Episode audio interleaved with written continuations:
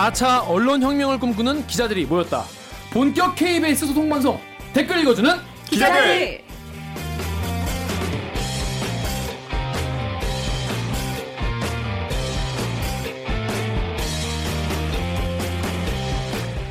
여전히 기자는 믿을 수 없지만 쇄신하려는 노력은 응원하겠습니다.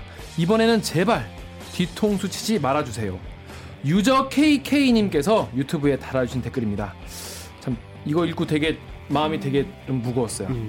믿어달라는 말은 참아 못하겠고요. 하지만 저희는 계속 욕, 먹- 욕 먹고 반성하고 계속 바뀌려는 노력을 이어가겠습니다. 그러기 위해서 저희는 KBS 기사에 여러분 여러분 네티즌들이 달아주신 댓글 모조리 찾아 읽고 직접 답해드리거나 담당 기자한테 가서 대신 따져드립니다. 반갑습니다. 저는 진행을 맡은 프로 대댓글러 9년차 김기아 기자입니다. 반갑습니다. 중간에 한번 씹었어요. 일주일 사이에 선배 많이 수척해 주셨어요. 그렇습니다. 제가 어떤 일이 있었던 거예요? 아시다시피 지난 화가 좀 관심들이 좀 많으셔가지고 그러니까요. 댓글이 많이 달렸는데 500개 달렸는데 절반은 제가 쓴 거예요. 아 그 500개 중 250은 그렇죠. 제가 다 그거- 대댓글을 달았거든요. 더, 더 되는 것 같아요, 아마. 그래요? 근데 이제 그게 좋은 응원하는 내용도 있지만은 주로 이제 저희에게 더 정신 차려라 하면서 이제 네. 회초리를 이제 주 드는 그런 댓글이었는데 해초리는 너무 약하고. 빠다 새 파이프를. 공장. 아 저도 봤어요. 봤어요? 네. 매우 쳐라 매우 맞았는데 이게 몇백 개를 쓰다 보니까 네. 멘탈이 이게 사람이 진짜 맞았네. 사과도 이게 한두 번 사과를 하면 모르는데 사과를 계속 하다 보니까 아, 내가 진짜 쓰레기인가 내가 진짜 나쁜 인간이구나 난 진짜 진짜 정말 나쁜 놈이구나 막 그런 생각이 계속 드는 거예요 그래서 반성문을 엄청 쓰셨더라고요, 거기다가. 계속 제가 네. 학교에서도 물론 중고등학교 때도 반성문을 많이 썼어요 깜지 깜지 깜지. 깜찍 방송 많이 썼지만 그때는 네. 진심을 담아 쓴 게 아니었거든 어. 근데 이번엔 정말 제가 진짜 읽어보신 분 알겠지만 제가 네. 진심을 담아서 많이 썼습니다. 새로 오신 분들 환영하고요. 기존 청취자 여러- 여러분, 시청자 여러분 정말 감사합니다. 자 기자분들 각자 자기소개 부탁드릴게요. 먼저 오 기자부터. 네, 안녕하세요. 목미 얼더미 7년차 기자 오규정입니다. 반갑습니다. 반갑습니다. 오늘은 최선을 다하겠습니다. 아 근데 지난화에 보니까 이제 저희가 네이버 검색을 많이 했나 봐요. 네. 시청자나 청취자분들이 그런데 댓글 읽어주는 기자들 연관 검색어로 네. 오규정 오규정. 오규정 우리 엄마 오시거든. 규정님. 까지 오시가 됐어. 저는 옥유정입니다. 그렇습니다. 네. 여러분 옥유정 오규정으로 검색하시면 도움이 하나도 안 돼요. 전혀. 집에서 누워 계시던 오규정 씨 나와가지고 네. 그렇습니다. 다음 우리 아저 이렇게 잘 되고 나서 인사하니까 갑자기 떨리는데. 잘 되고 잘 되고 임마 욕 얼마나 많이 먹었는데 욕 많이 먹고 이렇게 인사드려야지. 네, 저는 시키는 건 뭐든지 다 합니다. 그렇습니다. 모도본부 3년차 공식 노예. 이제는 더 이상 서초동 요정이 아닌 영등포 요정 강병수입니다. 그렇습니다. 영등 영등포 내야지, 근데 영등포에도 영등포에도 요정이 필요한가요? 그 되게 중요해요. 생각보다 영등포의 사건이 헬등 아 이렇게 말하면 또 지역 거라 기자들 사이에서 헬등포라고 불려. 헬등포. 일이 너무 많아가지고. 저 같은 경우에도 영등포 라인에 있을 저도 때 했었어요. 저도, 저도. 아 진짜 아, 다 영등포 라인 해봤었어. 영등포. 예. 제가 있을 때는 그 강서구 빌딩 주인 둔기 폭행 살인 사건 아. 그게 있어가지고 지금 재소개하는 시간 아니었죠? 아 이게 하 있어 있어 그랬는데 다 아, 자기 내가 자기 얘기할게 내, 내 시간인데 자기 뭐한 자기 번. 얘기만 해. 줄게 줄게 줄게 영등포 라인으로 이제 사건 기자가 가- 간 거죠 이제 이제 사니까 뭐 이제 어때요? 사- 말 써도 되나? 사스마을이라고 하는 이제 사건 기자로 가서 발로 뛰는 기자. 이제 법조 성희 선배처럼 엉덩이로 앉아서 하는. 법조 비하 발언 네. 오늘은 우리 홍성희 기자가 됐다. 허니문 결혼했어요 허니문. 허니문 야 하와이. 그래서 허와이로 하와이. 신혼여행 갔습니다 네. 네, 그래서 갔다 와서 더 열심히 어, 열- 일을 하겠다라고 하는데 모르겠고요 그래서 오늘은 우리 댓글 읽어주는 기자를 사상 사상이라 해봤자 지금 3개월밖에 안 16회 역사, 만에. 여, 역사상 처음으로 2회 출연. 아 진짜요? 어, 아니 이게 처음으로. 요새는 뭔가 자기가 뭔가를 해야지 여기 나올 수 있는 거잖아요. 당연하지. 그거를 많이 다시 나왔다는 거. 제가 주변에 농담, 그러니까 뭐, 뭐 진담인지 모르겠지만 주변에 이제 지난 선배들이나 뭐 후배들이 아, 한번 저도 뭐 불러 주세요 이렇게 하거든요. 근데 뭘 해야 부르지. 그러니까. 댓글 달려 난리 나고 어? 단독하고 이래야 부르지. 뭐 아무나 부른다. 아, 너무 영광이네요. 압도적 본인 소개 부탁드립니다. 네, 아, 저는 서초동 8개월 차 네. 법조팀에 있는 4년차 기자 이지윤입니다. 아니 서초동 요정이라고 하려고 하다가 아니, 왜냐면 이제 강병수 너무- 기자가 이제 저랑 같이 서초동 그 법조팀에 있다가 갔잖아요. 영등포 음, 사건 음. 기자로. 그래서 제가 아 그러면은 내가 그 서초동 요정을 갖고 오면 되겠다. 타이틀을. 예. 아, 네. 근데 그게 좀 그렇더라고요.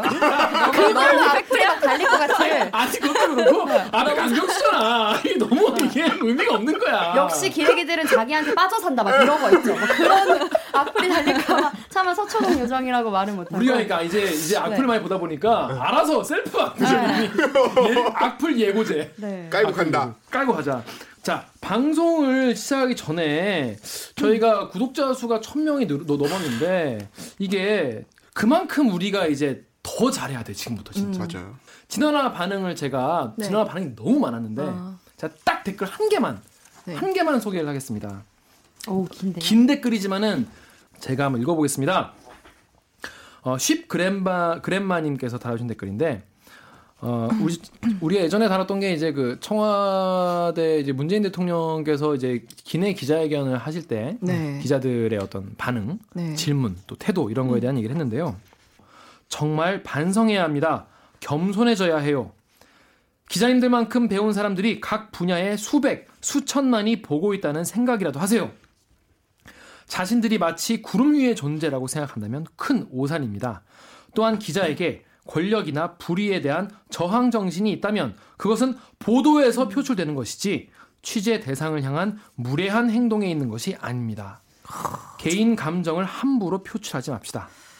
무례라도 불사하고 자기 의사를 표출하는 것은 힘없는 국민이 자기의 언로가 없으니 할 수 없이 답답해서 하는 것이지 어떻게 대통령 전용기에 탑승하는 나름의 대표성은 물론 막대한 권한과 힘을 가진 기자가 할 일이겠습니까? 기자는 무엇보다 명예 아닙니까? 부자 되려고 기자 되셨어요? 권력자 되려고 기자 되셨나요? 제발 부탁합니다. 기자들이 서로 자제를 요구하여 자정을 좀 해주시고 국민 앞에 겸손해지시길. 그렇다면 자신에게 잠시 부여된 막중한 사회적 책무를 잊지 않고 국민이 뽑은 국가 원수 앞에서도 당연히 바른 태도로 당당하게 질문하실 거라 생각합니다. 이분 진짜 한마디 한마디가 진짜.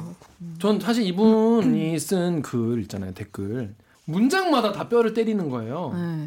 그래서 다른 댓글도 물론 좋은 댓글이 많았지만은 이 댓글은 꼭 시청자 여러분, 청취자 여러분과 또 우리 기자들에게 좀 소개를 하고 싶었어요. 네. 옥 기자는 어때요? 보니까. 저는 사실 이분 댓글을 들어가서 읽었어요. 그리고 음. 사실 거기 달려있는 댓글을 제가 다 읽었어요. 너무 안 괜찮더라고요, 제가. 네. 너무 이 한마디 한마디가 정말 그, 아까 저희 웃으면서 색파이프 뭐 철퇴 그런 얘기 했지만 정말로 그걸로 맞는 것보다 사실은 더 아팠던 것 같아요. 네. 오랜만에 반성 한번, 반성의 시간. 하여튼 우리 앞으로 네, 자세한 마음으로 맞아. 무례하지 않게. 무례하지 않게 혹시 우리가 그랬을 수 있어요 지금까지 그랬던 분들에게 사과하는 마음을 가지고 깊은 반성의 시간을 3초간 갖겠습니다.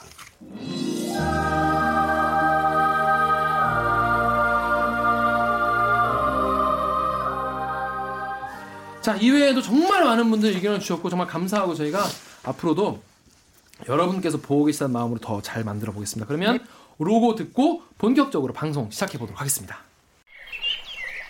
나는 기레기가 싫어요. 지금 여러분은 본격 KBS 소통 방송 댓글 읽어주는 기자들을 듣고 계십니다. 자 오늘의 기레기 판별기 시작하겠습니다.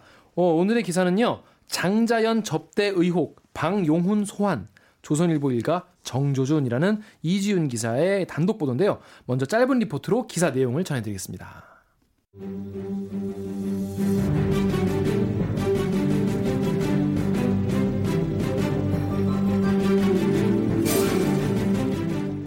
대검 진상조사단은 박용훈 코리아나 호텔 사장을 전격 소환했습니다. 박용훈 사장은 방상훈 조선일보 사장의 동생으로 조선일보 사주 일가가 장씨 사건으로 검찰 조사를 받는 것은 이번이 처음입니다. 9년 전 사건 당시 경찰은 박용훈 사장이 2007년 10월 주재한 식사 자리에서 장 씨를 만난 사실을 확인했습니다. 하지만 박용훈 사장은 수사 대상에 오르지조차 않았습니다.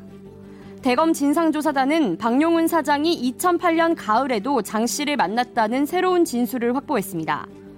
이와 함께 방상훈 조선일보 사장의 차남인 방정우 전 TV조선 전무도 다음 주 소환됩니다. 방 전 전무는 당시 경찰 조사에서 2008년 10월 장 씨와 술자리를 가진 사실이 드러났지만 호텔에서 참고인 조사 한 번으로 끝났습니다. 조사단은 방 전 전무가 장 씨와 여러 번 통화를 한 사이였고 이 통화 내역을 삭제하기 위해 조선일보가 경찰에 압력을 넣었다는 관계자 진술을 확보했습니다. 당시 경찰에 압력을 넣었다는 의혹을 받고 있는 조선일보 기자도 최근 소환돼 조사를 받았습니다. KBS 뉴스 이지윤입니다. 아 이게 이제 지금 지금은 구문이죠. 이미 이제 나왔으니까. 그렇죠. 이게 일주일 전 음, 음. 보도죠. 네. 그러니까 지금은 오늘 보도된 상황까지 한번 정리를 해주세요. 오늘은 어떤 상황까지 있었는지.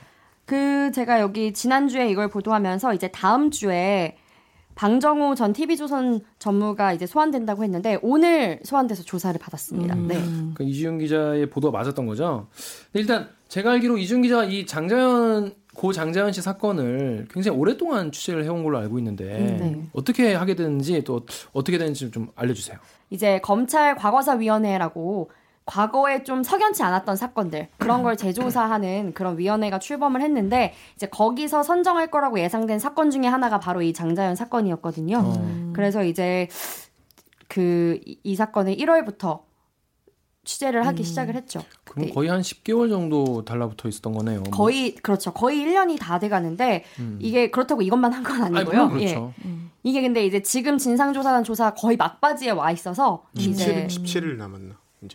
원래 임기가 이번 달 말까지인데 음, 음, 음. 뭐더 연장이 될 수도 있어서 그건 잘 모르겠어요. 근데 이제 사실 여기 그 박용훈 사장 그러니까 조선일보 일가에 대한 조사를 했다 이러면 거의 다 끝까지 왔다고 할 수 있거든요. 음. 네. 원래 가장 중요한 사람을 마지막에, 마지막에 부르잖아요. 그 양승태 부른 거나 마찬가지인 거예요? 그렇죠. 양승태는 음. 아직 안 불렀으니까. 그러니까, 그러니까 거의 끝에 가서 부르는 것처럼. 그러니까. 네. 자, 근데 오늘도 소환됐어요. 네. 네. 오늘 소환된 사람 누구죠? 오늘 소환된 게 이제 그 조선일보 방상훈 사장의 둘째 아들인 방정호 얼마 전에 그 초등학생 딸의 그 충격적인 녹취록 충격적인 그 운전기사를 향한 막말 아. 녹취록이 공개되면서 사퇴하신 그분 네. 아. 방정호 TV조선 네네네. 대표 이사였던 그분 음, 음. 네. 그 분이 오늘 소환이 됐어요. 음. 그분도 당시 경찰 수사에서 장자연 씨랑 술, 술자리를 가진 사실이 분명히 인정이 된 사람이에요. 음. 음. 근데 피의자로 입건되지도 않았고 그냥 참고인 조사 한 번 하고 끝났어요. 음. 그 이유는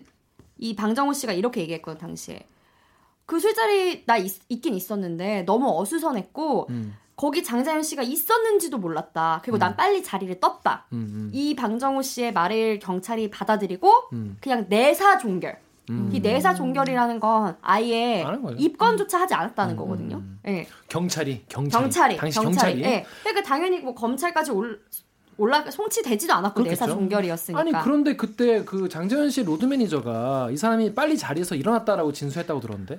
음. 그래가지고 미디어오늘 기사. 어, 어. 실제로 그날 그 술자리 이후에 방정오 씨가 집에 가면서 가족들이랑 통화한 그 기지국 변화가 확인이 됐다는 거예요. 음, 음. 그러니까 그냥 그때 잠깐 보고 일어났고 장자연 씨가 누군지도 몰랐다라는 방정훈 씨의 진술을 믿을만하다고 음, 판단했던 음, 거죠. 음, 하지만 하지만 하지만 최근에 충격적인 놀라운 진술을 조사단이 확보했어요. 이것도 물론 진술이기 때문에 네. 직접적 증거가 되기엔 부족할 수도 있죠. 네. 그게 뭐냐면 이제 핵심 관계자들, 이 조선일보 핵심 관계자들 혹은 이 사안을 잘 아는 관계자들이 사실은 방정호 씨랑 장자연 씨랑 자주 통화하는 사이였다. 자주 음, 통화하는, 자주 통화하는 사이였다. 음.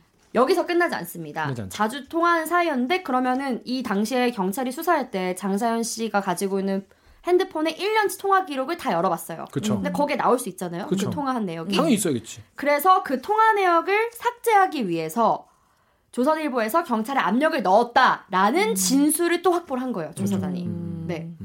음. 물론 이건 진술이기 때문에 음. 전적으로 신뢰하기에는 어려움이 음, 있을 그렇죠. 수도 있어요. 네. 근데 하여간 이런 진술들을 조사단이 확보를 했어요.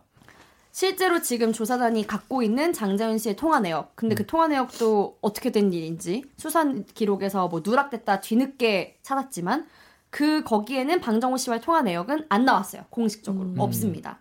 없으니까 정말 그 진술대로 그 통화 내역이 빠졌는지 도대체 정말 그런 말도 안 되는 조작이라는 게 가능했는지 가, 그게 기술적으로 가능할까 그게 근데? 그게 가능했는지 아니면은 뭐 다른 핸드폰으로 통화를 했는지 그거는 알 수 없는 거죠. 그렇죠. 하시는 폰들을. 여러 개 들고 다 그런 분들은 폰 여러 개 쓰시니까 그게 없다고 해서 뭐 완전 단정질 수 있는 건 아닌데. 근데 뭐 이거는 그런 진술이 나왔다라고 저희도 보도를 한 거지 통화를 했습니다라고 말하는 게 아니에요. 그렇죠. 그런 진술이 있고 참 그런 진술을 확보했다. 얘기를 그래서- 듣다 보면은 조선일보 기자들은 그런 압력을 참 많이 자주 놓는 것 같아요. 예- 예전에 조현호 그 당시 경기 지방 경찰청장 일때 방상호 사장 이름 빼, 빼라고 조선일보에서 전화했잖아요. 음, 예, 압력 다 넣었잖아요. 알려진 사실이죠. 네. 네. 그 취재를 하면서 사실 우리가 이 건 같은 경우에는 굉장히 옛날 건이잖아요. 그렇죠. 발생 자체가. 네. 9년, 9년 어, 전 얘기. 2009년이죠. 네. 그죠. 그때 사건인데 그때 사건을 취재하면서 느낀 어떤 뭐랄까 뭐 한계랄까 이런 거는 좀 다른 사건 취재랑 좀 힘들었다 이런 게 좀 있었을 것 같아요.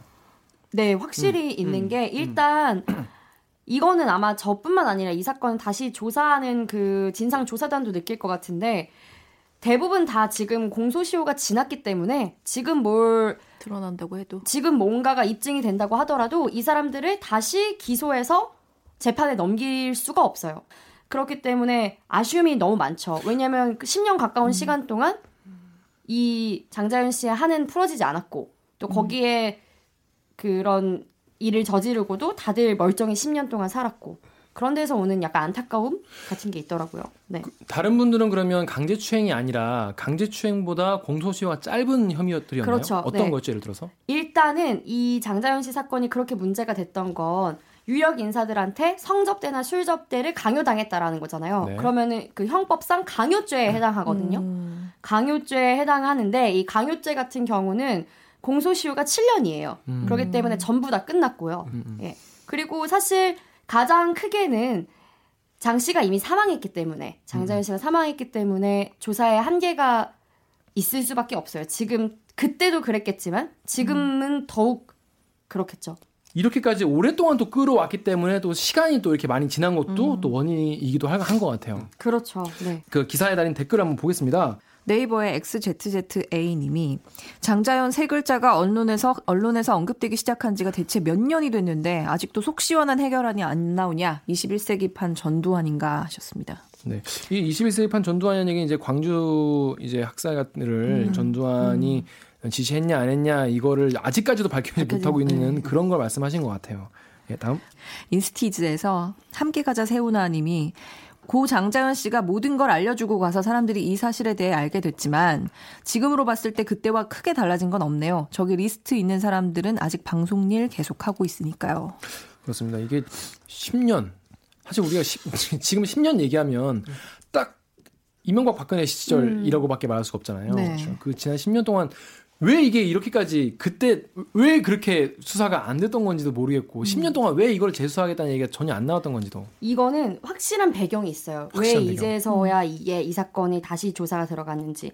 이게 저희 청와대 국민청원이 올라왔어요. 장자연 씨 억울한 죽음의 그거 한을 풀어달라. 이 국민청원이 올라왔는데 이 국민청원이 올라온 그때 당시 분위기가 올 초에 그 우리 사회에 미투 열풍이 불었잖아요. 그때 이제 너도 나도 자기의 어떤 그런 성 폭력을 당했던 경험을 말하는 사람들이 나오면서 그때 이제 그 장자연 씨 사건들을 사람들이 다시 다 떠올리기 시작한 거예요. 어떻게 보면은 9년 전에 가장 그때 미투 같은 게 있었으면은 그렇죠. 어쩌면 그렇게 가지 않았을 수도 있겠다. 그쵸. 이거를 고백하고 많은 사람들의 물론 힘들었겠지만 음. 응원을 받았을 수도 있지 않았을까. 그 어떤 극단적인 선택은 하지 않았을 가능성이 높죠. 그렇기도 하고 예. 그렇죠. 그리고 어쨌든 어떤 미투 운동의 상징 같은 거라고 생각하시는 분들이 되게 많았어요. 어. 이올 초에 그 미투 음, 음, 열풍이 음. 불면서 열풍이 연예계에 이렇게 있었으니까. 그렇죠. 예. 그렇으니까. 그 사실 연예계에 그런 종류의 어떤 성상납이 있다라는 건 많이 알려진 사실이잖아요. 그렇죠, 그렇죠. 근데 이제 그런 걸 이제 처음으로 말하기 시작하는 사람들이 많이 나오면서 다들 이제 장자연 씨를 떠올리게 된 거죠. 음. 마침 또 이제 과거사 위원회가 출범하면서 장자연 씨 사건에 대한 재조사를 고려한다고도 했고 그래서 청와대에 청원이 올라와서 23만 명이 넘게 음. 서명을 했어요. 그러니까 선정하지 않을 수가 없는 거죠. 예. 자세히 잘 살펴보면 장자연 씨라는 어떤 사회의 가장 약자한테 집중돼 집중돼서 이렇게 극단으로 표출됐지만 우리한테도 충분히 일어날 수 있는 일이거든요. 내가 어떤 상황을 당했을 때 나를 지켜줘야 할 경찰, 검찰이 수사를 제대로 안 하고 수사 과정에서 또 다른 힘센 사람의 외압에 의해서 무마되고 이런 사건이 있기 때문에 꼭 이 사건은 다시 한번 좀 되짚어봐야 하는 게 아닐까라는 그러니까 생각을 좀 말씀을 그러니까 진행형이라는 거죠. 그렇죠. 충분히. 충분히 진행형이라는 네. 거죠. 근데 지금까지 지난 정권 동안 얘기가 전혀 안 나오고 이게 문제 삼지, 삼지 않았던 건 아니에요. 다른 언론사들도 그렇죠. 뭐 얘기를 했어요. 했는데 정말 정부에서 전혀 움직이지 않고 법조계에서 전혀 움직이지 않고 하니까 뭐 어떻게 할 수 있는 게 아닌 거예요. 그냥 그때를 돌아보고 그냥 작은 증언 한두 개 가져와서 그냥 또 얘기하고 그랬지봤자 정말 바위에 정말 계란 던지는 것밖에 안 되는 거였는데 이번에는 확실히 다른 거죠. 검찰 문무일 청- 총장이 다시 서면서 다시 돌아봐야 할 사건 중에 하나를 꼽은 거니까. 그렇죠. 네. 그래서 지금 이 사건을 거의 이제 1년 가까이 조사를 하고 있는 거잖아요. 그래서 그 옛날 9년 전이랑 다른 유의미한 어떤 증거들을 굉장히 많이 음. 지금 확보한 걸로 알고 있어요. 어. 예. 하지만 한계가 분명히 있긴 하죠. 저는 예. 그리고 그런 생각도 했는데 그때 카톡이 있었으면 좀 그렇죠. 네. 네, 음. 네. 카톡이 있었으면은 증거가 더 쉽게 남아 있을 수 있어요. 그건 서버에 남는 거기 때문에. 네.